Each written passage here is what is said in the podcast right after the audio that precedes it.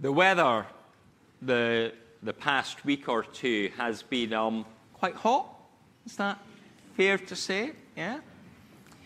Uh, I remembered uh, the other day that uh, this month, 25 years ago, June 1998, I went to the arid desert of New Mexico.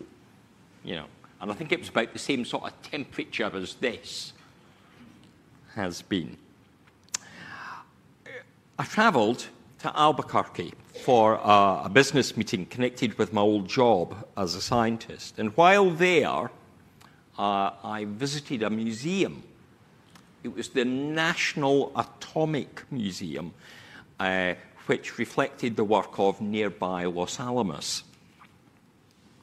And visiting that place, uh, I spotted an old sign uh, from the 1940s that had been um, at the gate of the site, telling the staff to keep things quiet. You know, what you see here, what you hear here, when you leave here, let it stay here. You know, that was it. it it's the careless talk cost lives message put into a bit of a rhyme. That restriction obviously didn't apply to the things in the museum, nor to what is in our passage. In fact, secrecy is the opposite of what Jesus is wanting. You've got to shout it from the rooftops, is not keeping it secret, is it? Things that have been in darkness will be in light. He wants things to be heard wider and wider. And although he says that he comes to bring the sword, he's meaning that in more of a metaphorical sense. That the word will be division rather than weaponry leading to bloodshed. Yet at the same time, he recognizes that as the mission of God proceeds, there would be persecution, there would be pain. And the disciples that he's sending out need to be aware of that. Our passage is a continuation from where we were with the sending out of the twelve last week. This is Jesus continuing to brief them. He's given them further information about what they were likely to encounter, even among the children of Abraham, perhaps even among their own families. Jesus had already experienced people rejecting his teaching. And their sharing of the word will be rejected. The Lord, as an individual, not just the teaching, but him himself, had been rejected. And they, too, would be rejected as people. People have claimed that Jesus was demon possessed or perhaps the evil one personified.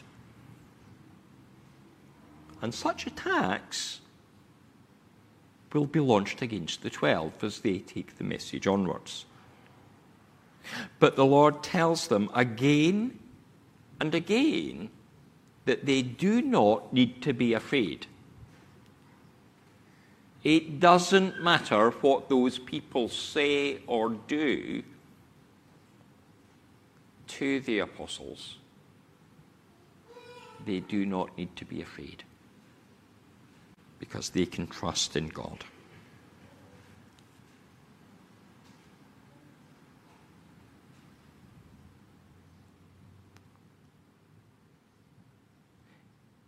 In the rejection of message, Jesus says, Don't worry about it, because all will be revealed. The great fear for every prophet for everyone that speaks God's word is that they'll be found out to have spoken something that's wrong, spoken something that's a fraud, something that's not of God at all. And we see that in the story of Jonah. It's what Jonah claims in the fourth chapter was the reason he didn't go to Nineveh. Because he was sent there to proclaim that it was going to be destroyed, and it didn't get destroyed. It survived. He said it'd be torn down in 40 days, but the city was spared by the Lord, for the citizens repented and instead Jonah sulks and grumbles. How can his word be taken seriously again? As the apostles share the truth of God's love in the villages and towns, they can be confident that one day the fullness of that love will be seen. It will become known by all.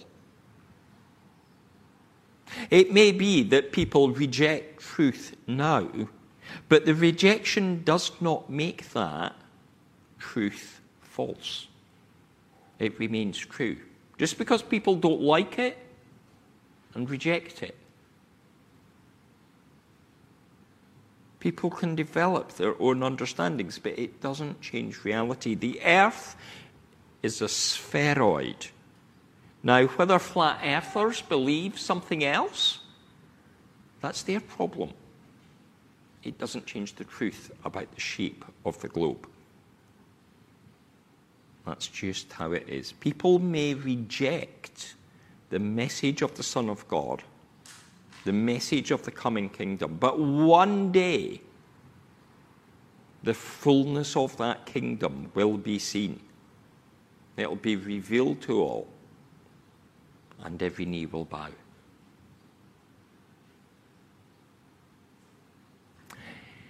In the risk of rejection of apostles by people, Jesus says there's no need to be afraid. They may suffer, they may even lose their life, but they do not need to be afraid. There's something greater than life.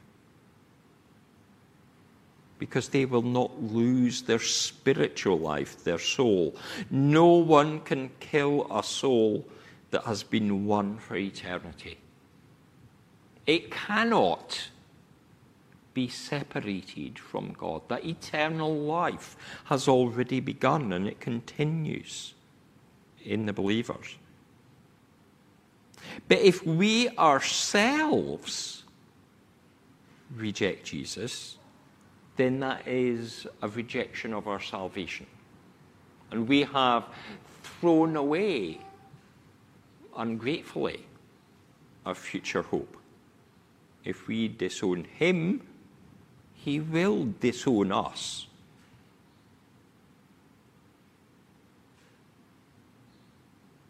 In worries about how we will manage, Jesus says there is no need to be afraid. There's a common thread here, isn't? The earth is God's creation, and He loves it. Small birds, like sparrows, were two a penny, it sometimes tells us in the Bible. That's not quite the right translation, but they're the cheapest of meat. Their value was two for the smallest copper coin. You could get 32 or more with a day's pay. Yet Jesus declares that the Heavenly Father cares about each one of those sparrows. He cares about each creature, even the smallest ones. He knows their fate. And you are far more valuable. Far more valuable. He cares about you and He provides for you through the sunshine and the rain, leading to harvest. He gives in love the means of our redemption, his one and only Son, Jesus. When the apostles feel the emotional pain of rejection, when they are at the lowest ebb, they can still have the hope of Jesus. In times we might feel low, we might feel weary, we might feel tired, we might feel alone. God still cares about what's going on in our life. He knows it and He cares about it. He cares desperately for each one of us. We are therefore sent out not to be afraid, but sure that although we may have great fear, that we have in sharing the message of the coming kingdom, those fears are rooted in earthly things, and there is something greater, something far, far greater. We are heaven's people and no one can take that away from us. No one can take away God's love, our salvation, or the truth that has been given. No one can take that. And as we share this truth, it's likely that there will be turmoil. Not just the turmoil that we hear of on the news, but turmoil in the lives of those that we interact with.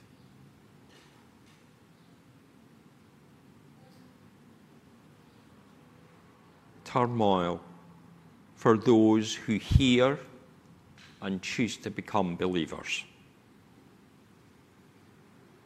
Jesus wants people to hear the gospel and be transformed.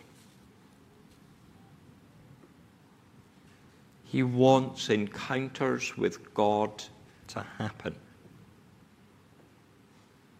And encountering God doesn't leave people unscathed. New believers will find themselves at odds with their families and with their friends. They may be led to change much of their way of life and will want those who are closest to join the journey of faith. But our parents or children, our siblings, our neighbours, our in laws may not be so keen. And this is the sort of division that Jesus is talking of. It necessarily comes and cuts father, son, mother, daughter, might all fall apart where one chooses to follow the way of Jesus and another one does not. If our number one priority, though, is serving God and conflicts of interest arise, then surely doing things God's way, heeding the call, is how we proceed. And that causes difficulty. And we can't simply avoid that difficulty. There will be times when difficulty comes. That's the reality of the choices that we have to make in our life. Jesus speaks again and again during his ministry of this reality that there are choices, but do we make the right choices? Invited to the banquet, do we go to our own field instead? Do we go off to our own business? Do we tend to a family matter, which is actually a convenient excuse. The kingdom grows, the church grows, when God's people who are sent actually do go into the world. Revival happens when committed prayer takes place, setting aside time when we could be doing something else. Revival happens when the hearts of God's people are crying out for his change and are open to how he will lead them in that.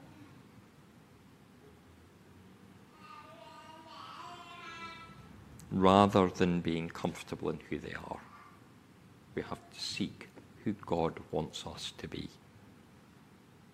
It is only in denying our personal priority and putting our focus on God's will for us that we are truly His people.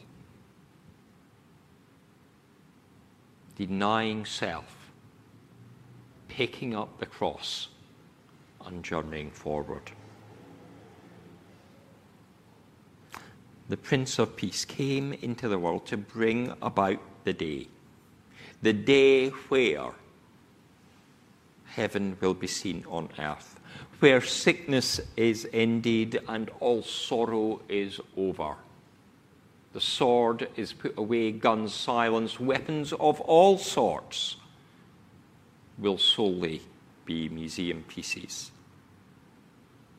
But God's peace is more than the end of battles. It is the coming of harmony of praise to God and the living of a life of love.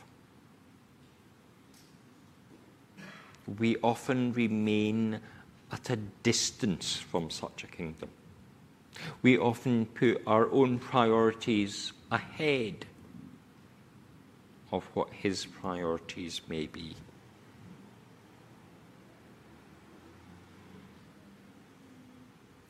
we remain at a distance. But we must take the risk of proclaiming with passion that the kingdom is coming near. Taking the risk, however great that risk may be. Amen.